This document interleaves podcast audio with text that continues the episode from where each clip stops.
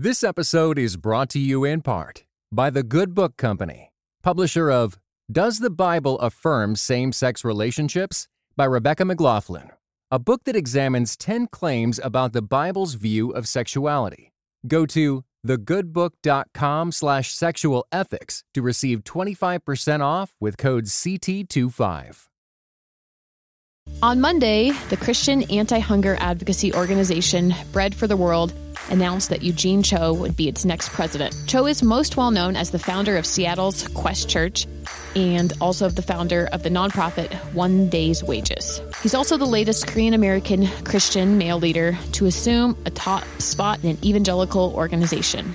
In 2013, Michael O became the global executive director slash CEO of Lausanne. In 2015, Joel Kim became the president of Westminster Seminary, California. In 2017, Alexander Jun was elected moderator of the 45th General Assembly for the Presbyterian Church in America, or PCA. Last year, PCA pastor Walter Kim became the new president of the National Association of Evangelicals. We wanted to explore how and why a number of Korean American men have been tapped to lead historically white evangelical institutions in the past decade. And what does this say about the changing shape of American evangelicalism?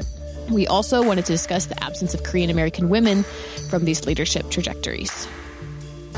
Today is Wednesday, March 11th, and you're listening to Quick to Listen, where we go beyond hashtags and hot takes to discuss a major cultural event. I'm Morgan Lee, digital media producer here at Christianity Today. And I am Daniel Silliman, the news editor for Christianity Today.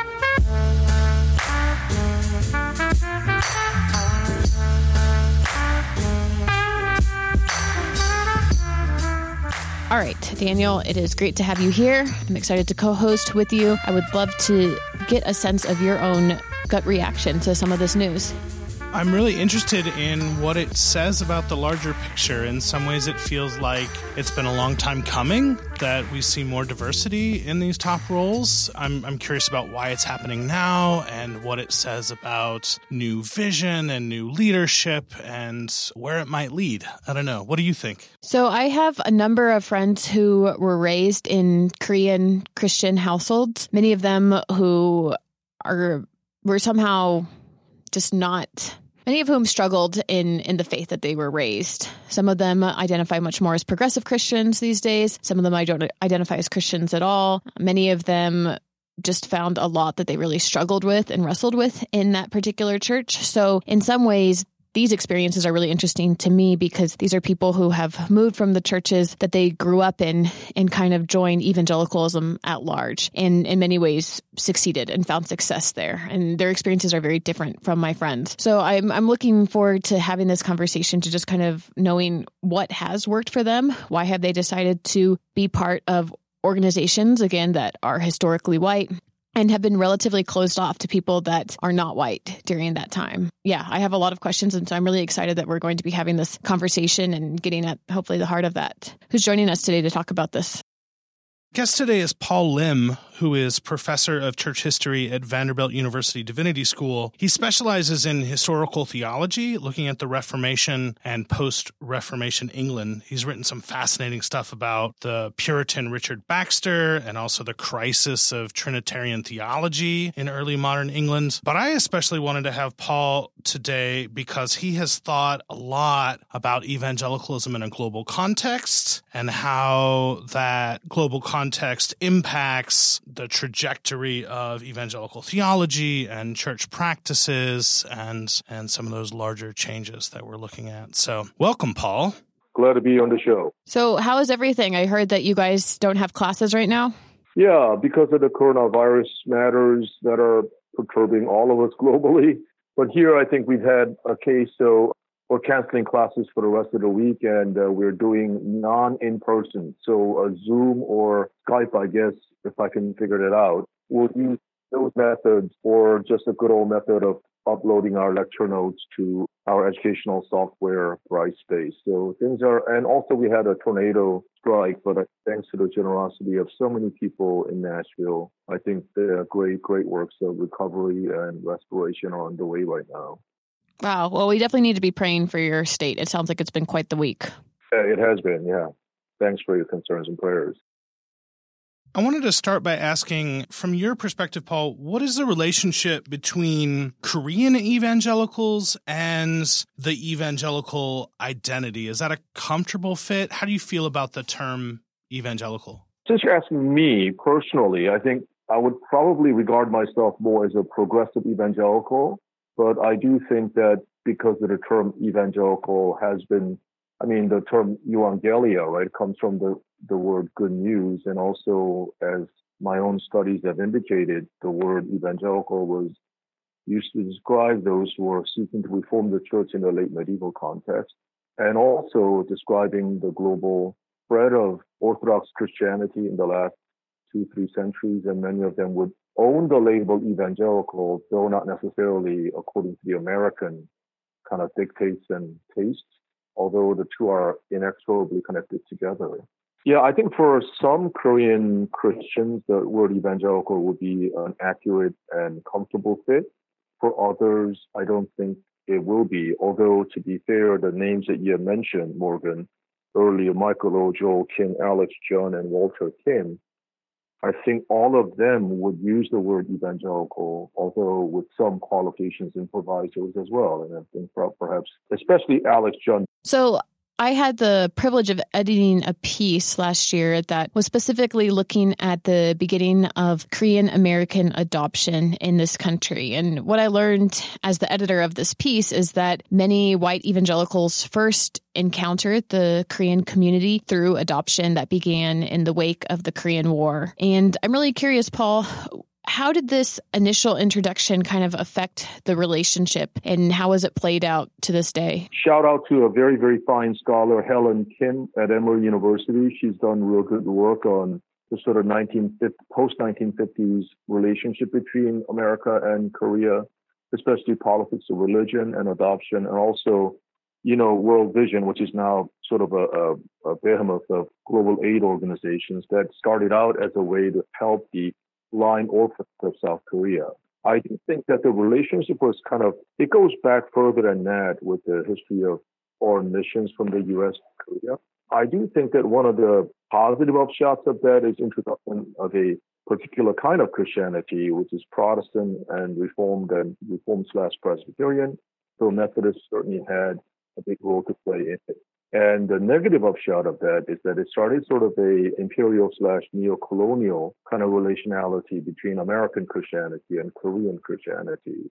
And also, I happen to live in Nashville, which means that when I, I go to church where there are some kids who look like me, and many of them are adopted. And so I think it does raise some really interesting questions about the theology of adoption and the practice thereof, and how it, unfortunately, in some ways, if not done well, creates a sort of a master servant narrative and modality that I don't think is that helpful in our true gospel centered human flourishing.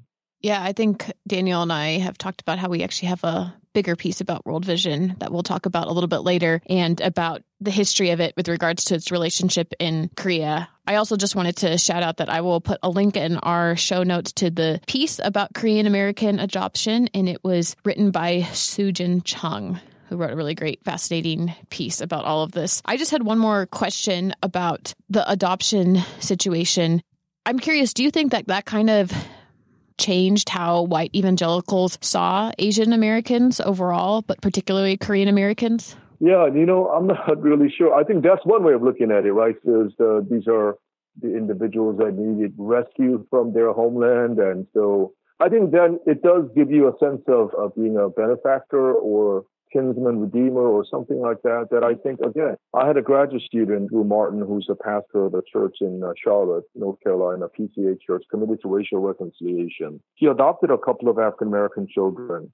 He hadn't realized the, the extent to which there is a sort of white messiah complex would play a role in the way that he would interact with people until he adopted these two children. And I think, you know, not that he was going to undo the adoption, but he said, you know, it made him realize about the darker recesses of his own heart that you're not even aware of. So I think if you think about the totality of the individuals who have adopted and who are not as thoughtful or conscientious as Drew Martin, then it, it does present a slice of perspective or attitude towards some people that you may unwittingly think that are inferior to you or they're indebted to you because we brought the gospel to you and so on. So I think the whole language of adoption, there's a very fine movie called Susan Brink's Arirang, and it's uh, about a woman who was adopted to Sweden, which is another very, very popular country for early adoptions out of South Korea. And it is her story. And I think, you know, there's a lot of these kind of works that are done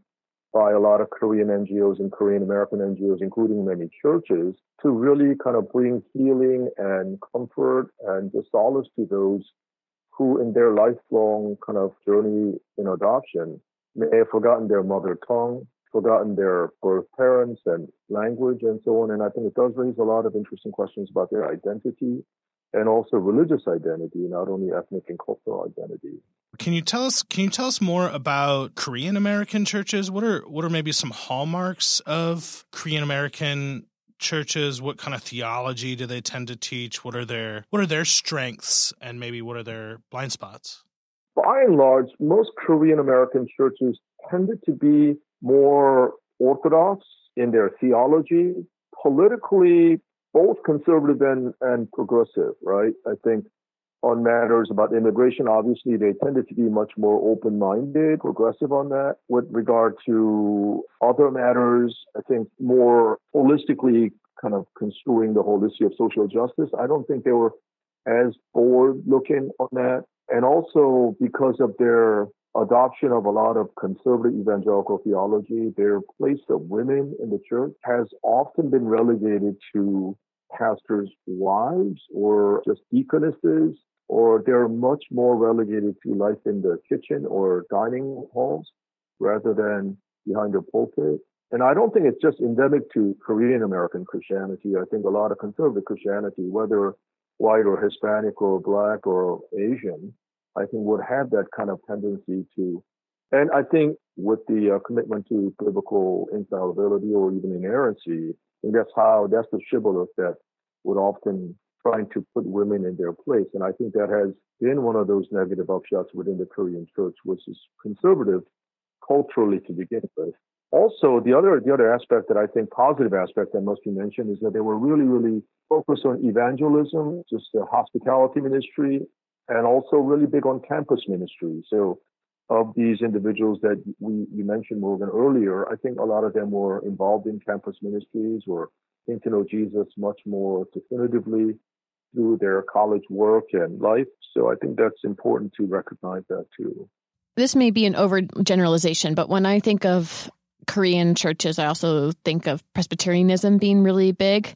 I just would like to kind of understand how this all fits together. So, from what I understand, the majority of Korean Americans that you're going to meet in the States are going to have come over to the U.S. after 1965 when the U.S. changed its immigration laws. And the two big Presbyterian denominations today are the PCA and the PCUSA. Are Korean American churches part of those dom- denominations? Do they have their own denominations? Because actually, those, the PCA and the PCUSA, both started after 1965. So Yes, there are a lot of Korean Americans in both PCUSA and PCA, as well as in their sort of cognate or sister denominations. So I have had somewhat of a interesting kind of a journey, my own kind of life. So I became a Christian as a junior at Yale, having not really grown up in a church that much prior to that. And then I was really involved with the campus ministry, and I ended up going to a conservative seminary for my MDiv degree and then I went to Princeton Seminary for my THM degree.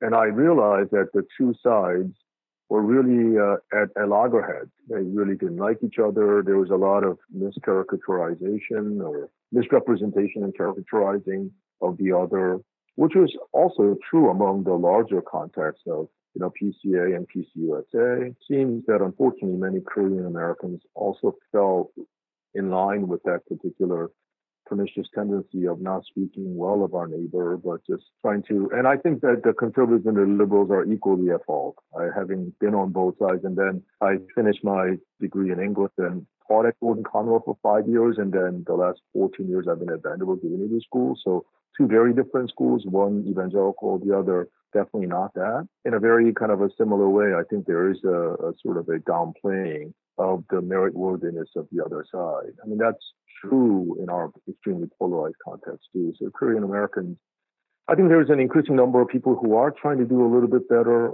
And I think, you know, I for one have been trying to get the other sides to listen to the the, the opposite uh, because of my experience. And I do think that there is much to learn from the other side. If, I, if I'm a PCA person, I have to recognize that my PCA sisters and brothers have much to teach me. And if I'm in the PCUSA, then I should also acknowledge that my sisters and brothers in the PCA might have something to teach me as well. That acknowledgement of epistemic humility is not seen neither among whites or Asians or other ethnicities and races, it seems to me, because we're so locked into the way we lock ourselves up into our echo chambers. It's not just endemic to one particular race. But I think overall, there are more PCA no, there are faithful PCUSA pastors, but there just aren't getting a lot of spotlight. And I don't know why. I, I don't know why white evangelicals are, you know, doing that. Are they more racially aware? I'm not sure about that either. Is that mere opportunism? I wouldn't go so far to say that, but maybe a bit of a mixture. I'm not sure because I think one of the questions that that we have to ask is what's going on. I mean, why all these men and as you put it well, why not women? And so we can continue to talk about that as we go through our program. For these Korean churches that were started by immigrants when they came over here, did those tend to affiliate with one of these major Presbyterian denominations, or did they remain affiliated with Korean Presbyterian denominations? Yeah, so I think there is a KPCA, Korean Presbyterian Church in America which ironically is much closer to PCUSA. And then KAPC, Korean American Presbyterian Church, is much more closely aligned with PCA.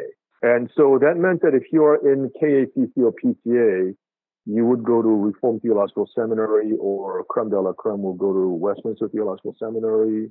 Trinity Evangelical Divinity School is an EFree church seminary, but if you're from the Chicagoland area, you went there because it was again very similar Regent College would be a bit of a stretch, but that was fine because Jack Packer was there for a long, long time. But if you're a PCUSA person or KPCA person, then the school to go to would be Princeton Theological Seminary.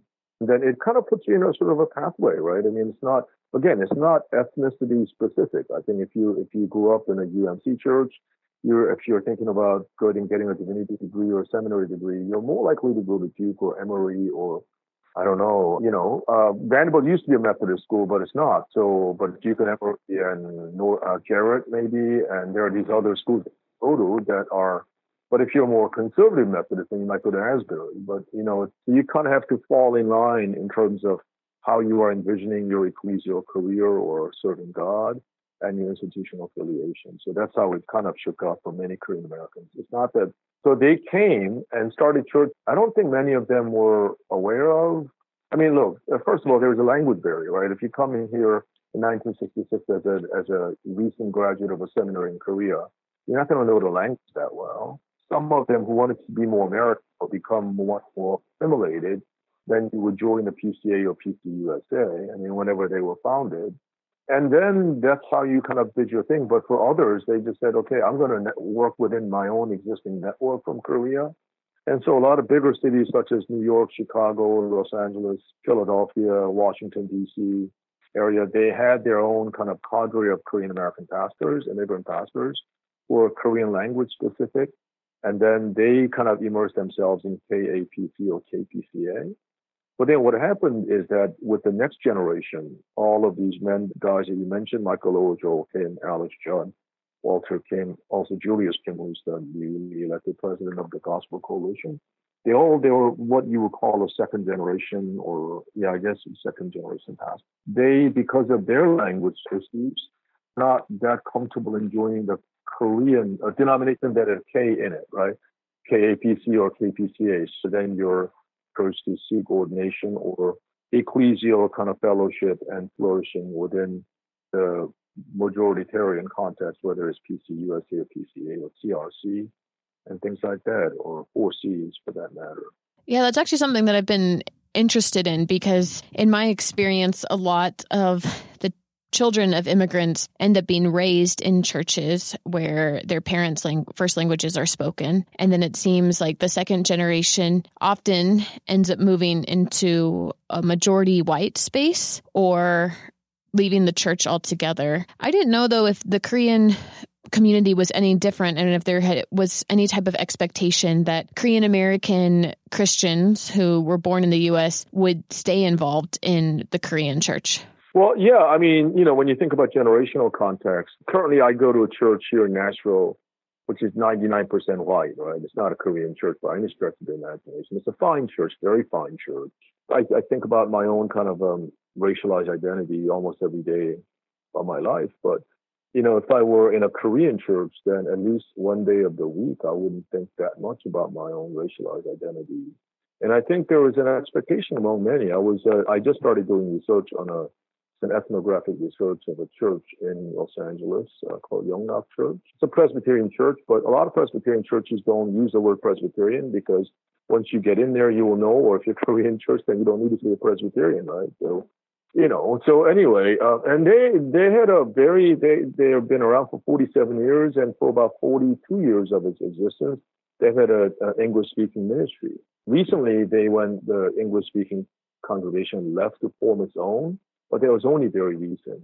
So there was an expectation that the next generation, and many of them are monoracial in terms of who who they ended up marrying, but there's also biracial couples that I saw there too, that they're trying to carry the torch onto the next generation, right? And they have a you know mortgage to pay and uh, elderly and aging parents to take care of, and it's harder to do that when you're in two different congregations, right? So I do think that it, it, may not be an explicitly stated expectation, but it is very much of an expectation that is there. I think for many of the elderly Korean Americans, English still might be a formidable thing for them to fully kind of communicate and feel at home. So, so I do think that there's kind of different typologies of ecclesial kind of endeavors among Korean Americans. Yeah, so my parents, they retired and went back to Korea. When I moved here, in 2006 in Nashville. My parents were with us a little bit, but no, they left. My brother and sister ended up going back to Korea. So I ended up being here by myself. Although my sister recently came back to Tacoma, Washington, but that's, that's a different narrative altogether. But yeah, I think there is, there would be that expectation somewhat. I mean, you know, I go to this church, uh, White Presbyterian Church, PCA Church, and I see multi generations worshiping together, and I, you know, that's again, I think it, I don't know if you're in a bigger city, maybe you don't see that, but Nashville is a mid-sized city with lots of families that are choosing to stay within this area in order for them to be closer to grandparents and parents. And I think there's a lot more in common between Southern white and Koreans and Chinese. When I was doing some research for this piece, I was looking at some of these different men that we've talked about. I was looking at their CVs and noticed that many of them have undergrad or grad degrees from Harvard and UPenn and Princeton. I just was wondering what type of access and influence would you say that their participation in these institutions has offered them, specifically, again, with regards to this larger evangelical context? When I was in England for my graduate school program, I was watching this British comedy show, and it was with a group of Indian comedians. So they would be called Asians over there. And one comedian said, you know, he actually felt as if you had to do twice as well as the other white British comedians because if you do a little bit better, then they will hail you as the Messiah or the funniest man around. And if you do one just a little bit worse, then they'll kind of, you know, basically throw mud at you and say you're like the worst comedian ever. I think for many racialized minority persons who are seeking to kind of advance or advance in their own careers or callings, it seems that it's not that that's how you do it, but I think they've had to get the kind of extra validations in order for them to be recognized as someone that may be worthy of consideration. So, you know what, to be honest with you, I get really excited when I see Asian American guys or women who don't have, you know, these Ivy League degrees and yet they're doing well. I get more more excited about that. Like, oh, mm-hmm. really?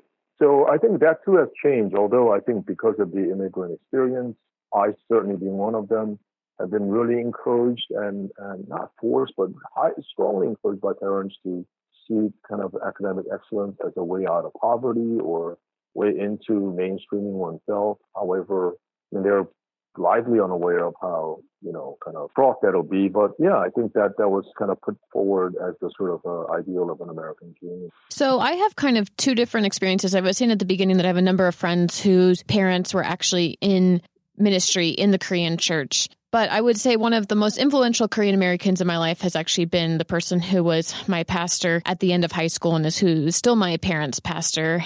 I really remember him telling the story about being in med school and deciding that God had called him to drop out of med school and to pursue ministry and how much that fractured his relationship with his parents when he decided to make that decision. In your experience, would you say that for the Korean American community, deciding to per- pursue ministry is something that as is seen as noble or well regarded, or if that is seen as somehow kind of a betrayal of the sacrifices that your parents made when they came to the U.S.?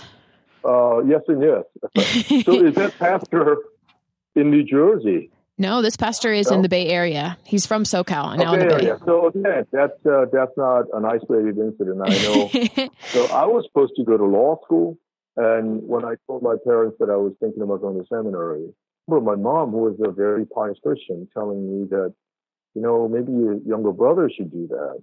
She implying that you, know, you have great credentials and you can make something of yourself in the world. So I do think that, you know, when I was at in, in Philadelphia serving in this larger Korean Presbyterian church, KAPC church, many of the elders' children were going to seminaries and many some of them, not all, were disappointed that they were not going to med school or law school or or forsaking a finance degree and finance career. And so I think it's a little bit of both. And then they quickly adapt to the reality that they're finding themselves inevitably and really kind of celebrate the fact that they're sons and daughters are in seminary and following God in that particular pathway. I also think that what is pretty dangerous about Korean ecclesiology or Korean American theology is that there's a very stark contrast between the world and the church, right? You can only serve God or follow God. If You're following God more dedicatedly or passionately if you're in ministry. Or if you're a missionary, then you're really kind of, and I think that's also true in a lot of evangelical churches. So the sort of theology of work, theology of vocation, if it is not well developed, then you're basically going to think that if I work at, I don't know, Kroger or Target or Amazon or Apple, then I'm not really serving God. But if I work for Wheaton College or, I don't know, Wheaton Bible Church or whatever, mm-hmm. then I'm really serving God. And if I'm a missionary with, I don't know, evangelical free church, then I'm really crushing it as a servant of God. And I think that that exists, uh, and I, I, think a lot. There's a very porous membrane of uh, thinking about these matters between the white American church and the Korean American church. Yeah, I wonder if we if we as we try and think about this larger change that we see in American evangelicalism with this new Korean American leadership. Do you think this is a sign that even American evangelicalism is becoming more globally minded, more diverse, or or is something else going on here? What do you make of it?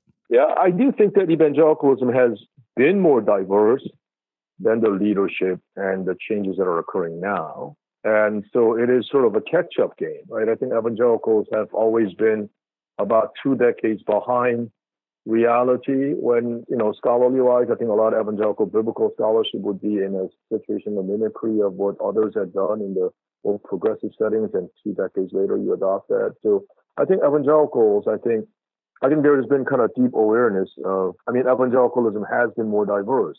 But at the same time, I think people such as Michael O, Joel Kim, Alex Jun, Walter Kim, and Julius Kim, they're in their early to mid 50s, right? Maybe not even 50 yet. So they were not in that sort of prime spot to be tapped as leaders. And also, there is a sort of an evangelical transition point, American evangelical transition points, right? So whether it is from Billy to Franklin or, you know what I'm saying? And then the Lausanne or from Doug Birdsall to Michael O. And by the way, um, these are, with the exception of Walter Kim, I know these folks pretty well. They would be pretty good friends of mine. So I think watching their journey and hearing about them and Eugene Cho as well.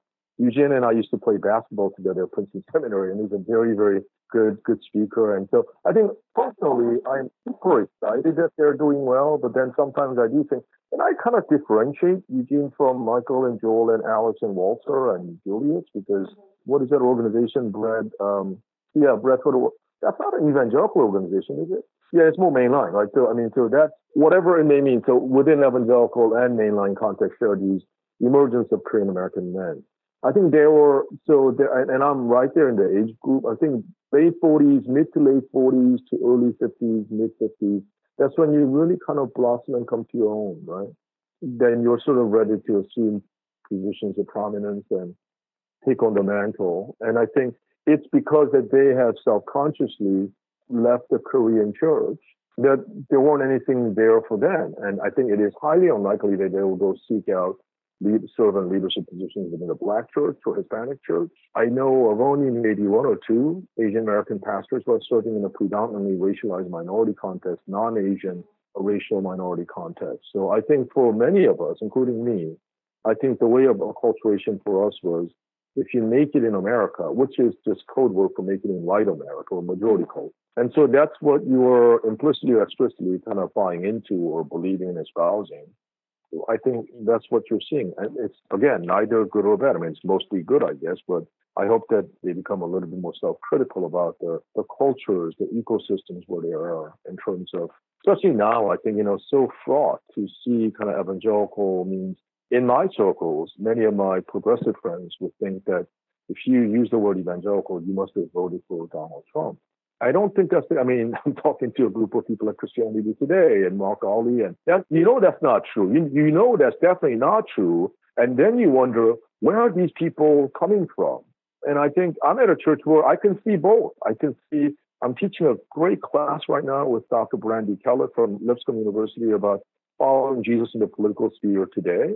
Most of the people who have been in, in it's a blended class. Most of the people who have been in, in her class are usually 35 and younger and more progressive in their politics and maybe even theology too. The people who had been in my class, average age is probably 60 and plus, and politically much more on the conservative end of things. So, and I think we've had a very couple of incidents where it was really charged about how we think about capital punishment, how we think about, you know, poverty and racial justice. And these things are really kind of fraught matters. And I think it is as a sort of pro- progressive evangelical, I'm excited to see that at a PCA church, there's a safe space created for people who differ on these matters, and not only along party lines, but also generational lines. And I think you you would see that in a Korean church more if these leaders were in the Korean church. But again, yeah, I think that's that's really a great thing that evangelicalism is now recognizing that these are leaders who are, I guess, global in their outlook,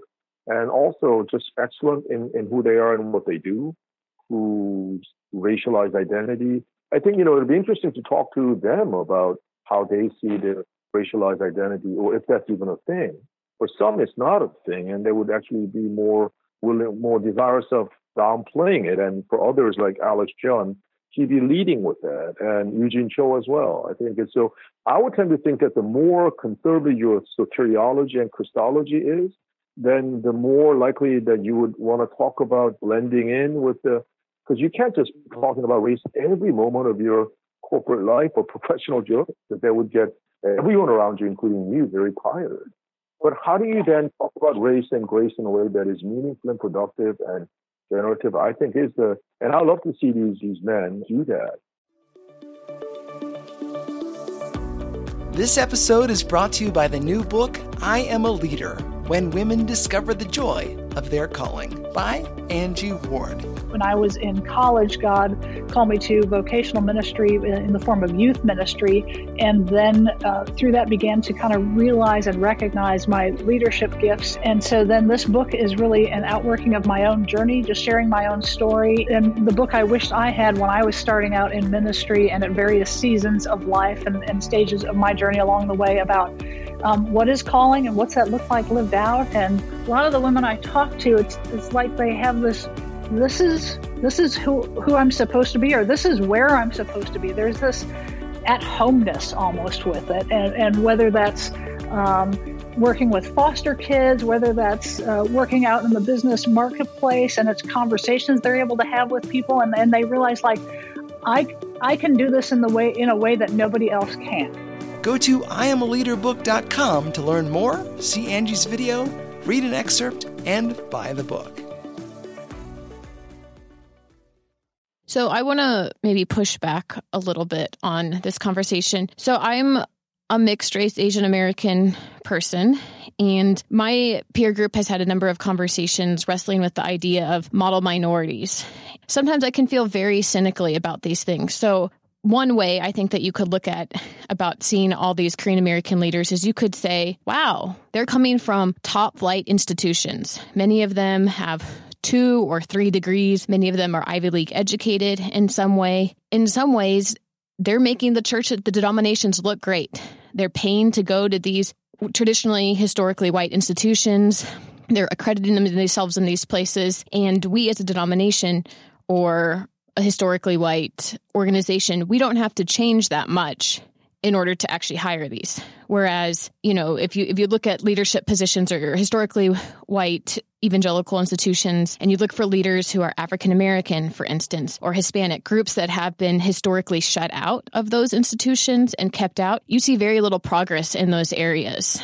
Very few concessions from those institutions to try to bring in people who aren't that. Whereas it seems like in many ways Korean Americans may have not necessarily encountered some of the same hurdles and so some organizations may be be able to kind of almost pat themselves on the back of like, oh, we did something diverse, but they didn't actually have to change anything fundamentally in the institution to quote unquote accommodate that diversity. That's my oh, struggle. I agree with you. No, I, I but can I ask you more? So, what did you say about you earlier? Europe, by the way, I, I, I didn't quite get that. So, I'm multiracial Asian American. So, my mother is Caucasian and my dad is Chinese and Hawaiian.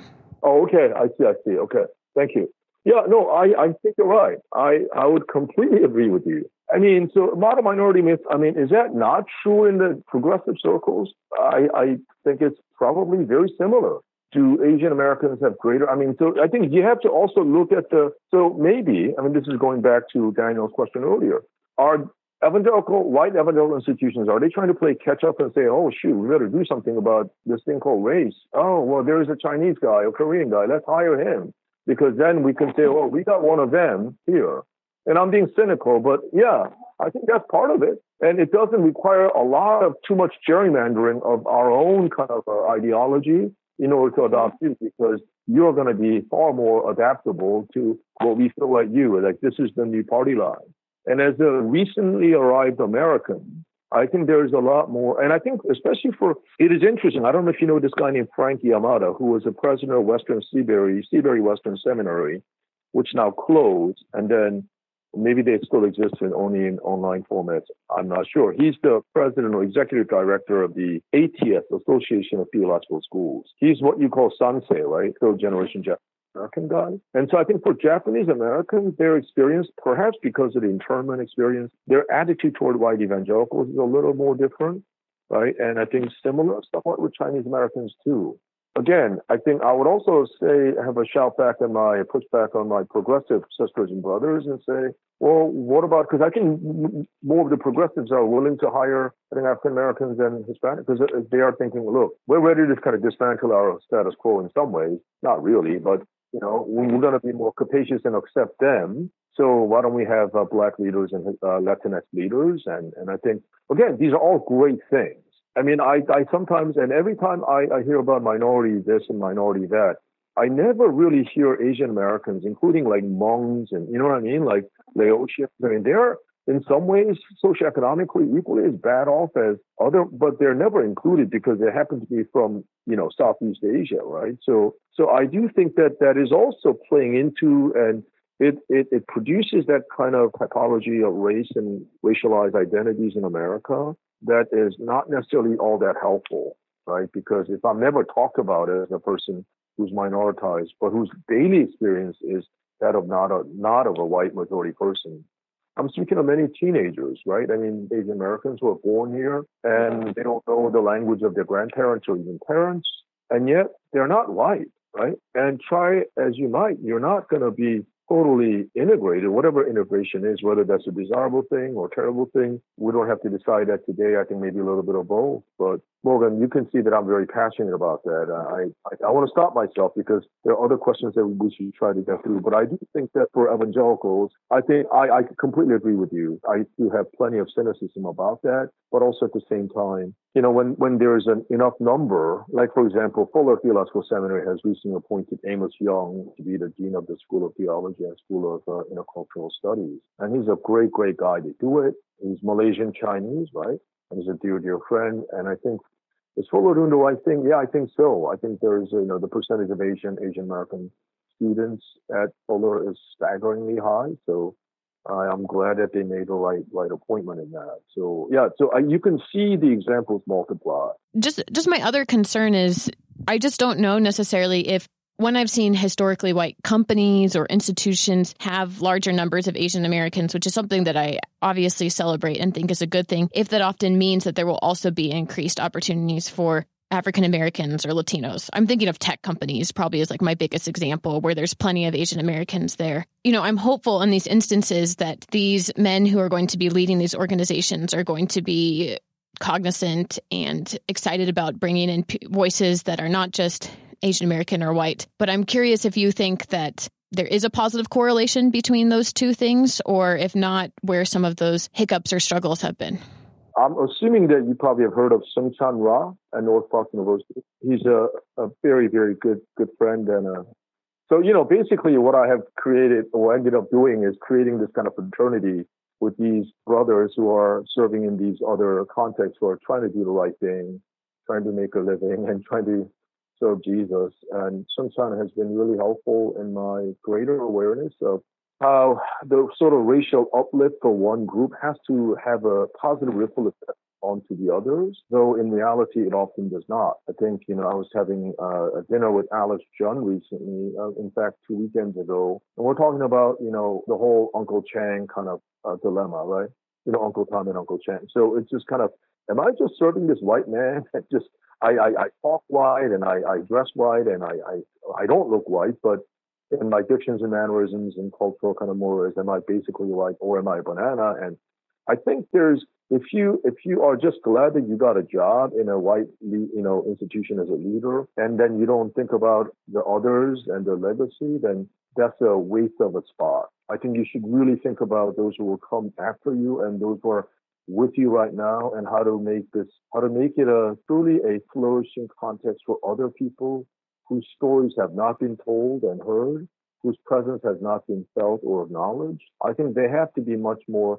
And look, if you're going to be no different from a white predecessor, then what good are you? And again, maybe maybe we're placing too much of a burden on these Asian American guys who just got there. They may be saying, Paul, dude, like, give me a break, man. I just got here. Leave me alone. I got to figure this stuff out because I don't want to get fired, right? You don't want to get, because you don't want to be too much of a maverick, then you, you, you lose your position, right? You know, in the next term, your board of directors, all almost all of them are white, aren't going to renew your term. Then that's the end of it, right? And I, I think it is really, you know, then then again, you you think about the fact that Jesus, the Son of God, ministered for only three years. Three year ministry doesn't seem like a long time, and yet he has profoundly shaped the course of human history and how we think about God and, and talk about salvation and experience God. Yeah, but I, that, that would be my genuine pushback and and, uh, uh, and and an encouragement actually to Michael and Joel and and Walter and Julius. They're all you know whether it is NAE National Association of Evangelicals for Walter Kim and Julius Kim would be the Gospel Coalition. Joel Kim would be Westminster Seminary and Michael would be Lausanne. Yeah, these are conservative white institutions and whatever the, the search committee or the headhunting firm or the board of directors, board of trust saw in you, I hope that they would also have that kind of greater willingness to share the platform. And I think it is, listen, I think it's a hugely political position and, and for Eugene Cho as well. I mean, I think, and I don't want to assume that it'll be easier just because Eugene is in a mainline context. Perhaps so a little bit, I'm not sure. Uh, but I do think that they have to see it as part of their mandate, part of the mandate that is given by the good Lord. I mean, I, am not equating diversity with gospel, but I also do think that the gospel, if practiced right and embodied rightly, would be much more seeking of my neighbors who think differently from me, look differently from me, dress differently from me, eat differently from me. So there is a sort of a diversity kind of DNA that is part of the gospel. So I wanted to ask I think we've we've all seen i've certainly seen white institutions make this kind of hire and then spend a lot of time congratulating themselves. That's definitely a thing that we see in general. And i wonder as you look at these men and their you know unique experience and perspective that they're bringing what do you hope white evangelicals and the church writ large can learn from can learn from them and maybe and maybe from korean American Christians more generally? Like what what lessons can the white church learn here? I was just last two Sunday worship services were one most recently was at Christ Presbyterian Church in Nashville, you know, a couple of thousand, 3,000 member congregation, predominantly white. There was Sunday before that, I was in uh, Youngnak Church in Los Angeles, which is just bordering Chinatown, and it's an urban church. It's all ethnically Korean, pretty much. Two experiences are very, very different. Not just the language, but so many of the the the, the parishioners at Youngnak have been here a long time, right?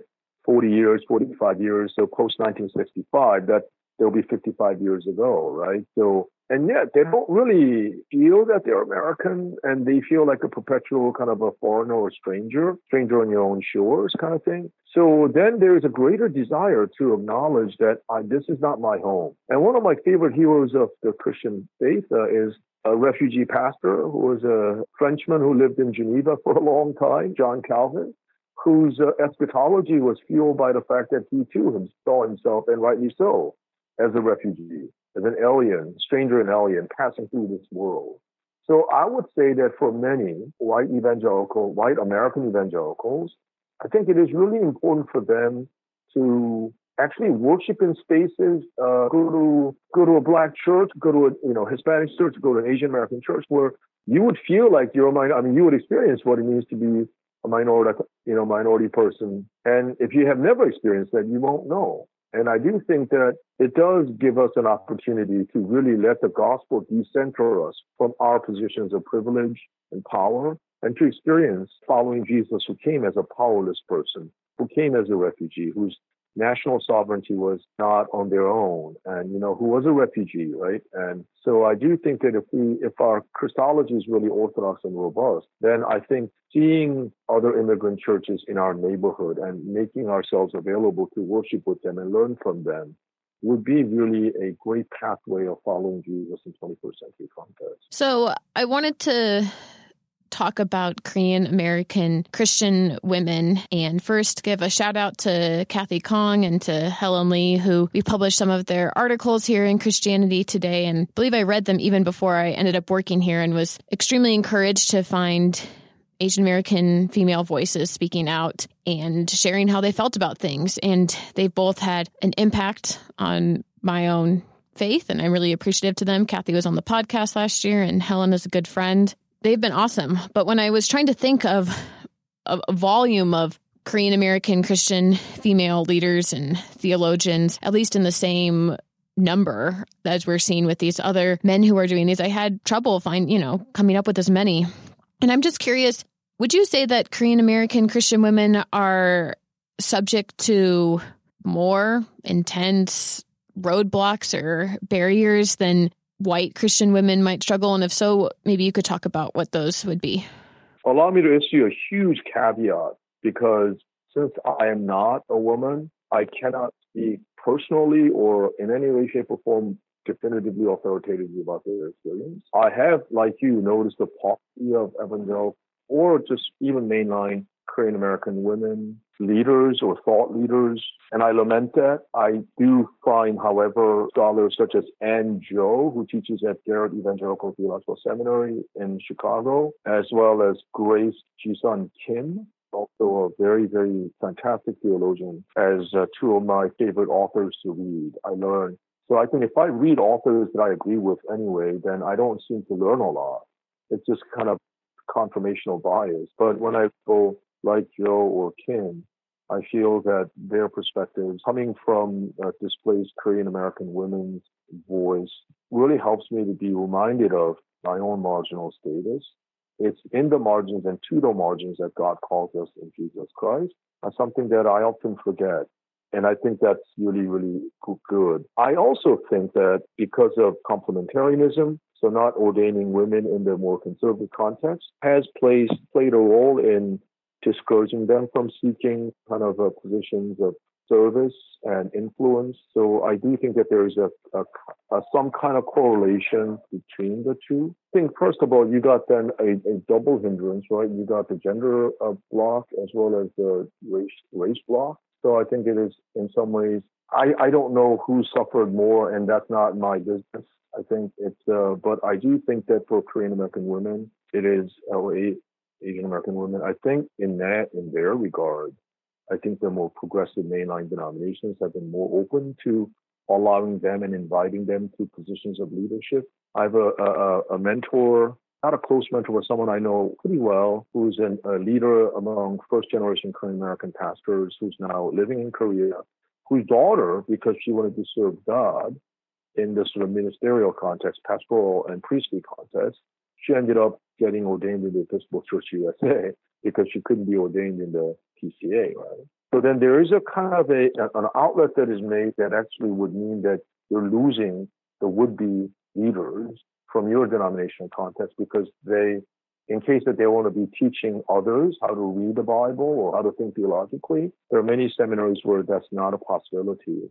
I wouldn't I wouldn't say that they're intentionally misogynistic kind of you know punks, but no, but I think they're in their desire to follow scripture according to their hermeneutic. I think they end up doing that. But I think, you know, for women who, who, for whatever reason, believe that they are called by God to serve God in a pastoral or priestly context, you should allow them to do so. And so I think it does raise some really interesting hermeneutical and theological questions as it bears on the experience of Korean American women. And I, I, I have noticed that there are a lot more progressive Korean American women who are serving and leading in various contexts rather than evangelicals. And there will be people like Sydney Park, who teaches at Beeson Divinity School in Birmingham, Alabama.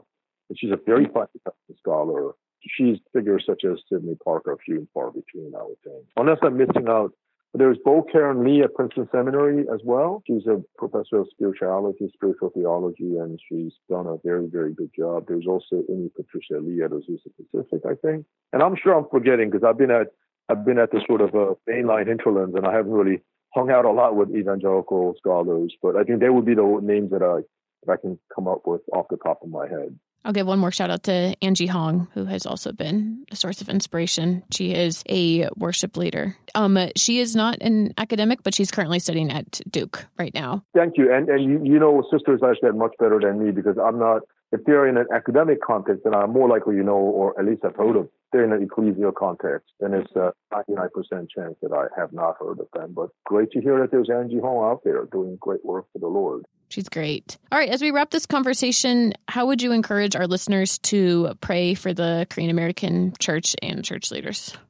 God calls us and shapes us and breaks us differently. So I don't want to assume that all Korean Americans have or must have same kind of experience of, of following Jesus in, here in North America. But at the same time, I think it is important for us in this Lenten season to be reminded of the fact that Jesus, who hungered and thirsted for us for 40 days and 40 nights, spent time outside of his own homeland as a refugee in Egypt. And also just to know that God incarnate experienced that, that reality of refugee kind of life. So we also ought to really kind of uh, do our very best to not in a paternalistic way, not in a maternalistic way, but also in, in, in, in Christ following way, really lift up the lots of the widows and the orphans and the alien. And I think so for Korean American brothers and sisters, it's important for us to know that this is not our home. We seek justice uh, to the best of our ability and justice and peace and mercy, but also we seek the city that is yet to come. So I think we live in that tension. I don't know whether that's a prayer request or just closing remark, but there you have it. Well, thank you so much for offering your wisdom and insight into our conversation, Paul. People who have feedback can send us an email. We're at podcast at christianitytoday.com. You can also go on Twitter. We are at CT Podcasts. I'd like to remind everyone that this podcast is made possible by people who support and subscribe to Christianity Today magazine. And Daniel, you and I were having a conversation about how the April cover story is actually kind of germane to this conversation that we're having. What's it about? Yeah, it's a really fascinating piece by historian David Swartz about World Vision's forgotten founder. And as many people know, World Vision had a major presence in Korea and in its early years and even still today. But David's looked at some of the forgotten, some of the dropped out of the story people, South Koreans who were um, major players in the development of this history. So it's it's it's a fascinating bit of history. It's really well written, and people should check it out. It's a cover story for the April issue. All right, so if that interests you, definitely interests me. It is part of our April issue, and you can access that by becoming a subscriber. So that is possible by going to orderct.com slash podcasts, orderct.com slash podcasts. Our April issue will be going live next week online. If you subscribe now, I think you can still get the magazine for April. But basically, this week is probably your cutoff to getting the April issue. So hopefully, you can get that. At the very least, though, you'll be able to read it online. And I think it'll have a lot of food for thought in terms of the conversation today. All right, now's the time of the show that we call Precious Moments. We ask everyone to share something that has recently brought them joy or made them happy. Daniel, go ahead when I'm not the news editor at Christianity Today, I'm also a historian, and I'm currently writing a book about Richard Nixon. And so I got to spend three days in the Nixon Library in the basements. Brought joy by holding some of these historic original documents, including the, the, the yellow legal sheet for the Checkers speech, this famous speech where the vice presidential candidate Richard Nixon invoked his dog checkers and I got to hold the speech and see where he mapped out the political strategy of using his dog to win sympathy. That was fun. That's a historian precious moment. Did you just kind of love being able to like touch things that a president did that changed American history? I mean, yes, the, is the short answer. You pick these things up and you're like, this is a facsimile. This is the original thing. This isn't uh, someone's representation of the thing. This this it has vibrancy of history in it. Yeah, it's weird. Do you fun. relate to that, Paul? You know that there's this bumper sticker that says, "Lord, help me to be the kind of person that my dog thinks that I am." I don't know if you've seen that. That's a great bumper. So I have a dog named Baxter, right? And and it was a name given to him by the breeder. So I knew that it was a predestined dog. So it's a multiple, it's a tiny little thing. You know what? I think next to scripture and my wife, my dog has been placed graciously eh, by, by the Lord as a sanctifying tool. So I think anytime I look at my dog Baxter or walk with him, it reminds me of the kind of love that God has for me, continuing moments of joy every time and anytime I am with my canine companion. All right, remind people where they can find you outside of this podcast, Paul where they can find me, if they Google this Paul Lim at Vanderbilt, there's a YouTube video that I did about a few years ago that went kind of a little viral. It's a it's my testimonial video called "From Atheist to Christian at Yale." It's got a few views, and it it allows. And I think you know, similar to this podcast too. I think one of the things that has happened in my life, uh, life journey, is that video, that talk, testimonial talk I gave a week after I gave a talk at Harvard Divinity School, which I thought was the highlight of my career, and this testimonial video I just gave because I was asked to do it. But I didn't really think it was a high point of my academic journey. But interesting enough, that video has kind of erupted and and has and so I just have to marvel at God's interest in providence. What we think is so important may not be that important in the sight of God. I'm not equating God with YouTube, but, but you know, uh, it, it is what it is. So not equating God with podcasts. But it's, you know, funny like that. It's these things that get people contacting me rather than mystery unveiled, the crisis of the Trinity in early modern England, right? I mean, people don't ask me anything about that. so, Sorry, guilty. Ne- next, no, okay. next podcast, okay. next podcast, Trinitarian Crisis with Paul Lim. I did do a podcast. I think White Horse Inn. I think uh, as soon as the book came out. So, okay, um, but that was one podcast. You Everything did. else has been about my life journey or about Korean American Christianity and Reformation Christianity and so on. All right. My uh, precious moment was the fact that I got to go to our coworker's house. He lives in this beautiful house, cabin, I don't know, majestic, even chateau, I don't know what word to best describe it, in the woods in Colorado and within very reasonable driving distance to a number of the ski resorts that are outside of Denver. And I went with another coworker and we got to go skiing last week, which I am not very good at skiing. But at the same time, once I realized that I really had only gone down two greens before after two days of lessons. I think I did not that bad for days four and five of skiing. Yeah, I'm not going to be ashamed of how I did. There was only a couple traumatic moments, and one of them involved accidentally having to go down the moguls, which moguls are extremely hard and completely out of my skill set. Maybe something to look forward to in the next 10 years. I don't know, based on how much I ski. Daniel, where can people find you on social media? I am most prominently on Twitter at Daniel Silliman. All right. People can find me. I'm at M E P A Y N L. That is it for us this week. Thank you everyone for listening to another episode of Quick to Listen. It's produced by myself and Matt Linder. The transcript is made available by Bunmi Ishola. This podcast is available wherever you want to get your podcasts, including Apple Podcasts and it's there that we ask you to rate and review the show. That definitely helps our discoverability for the show. We will see you all next week.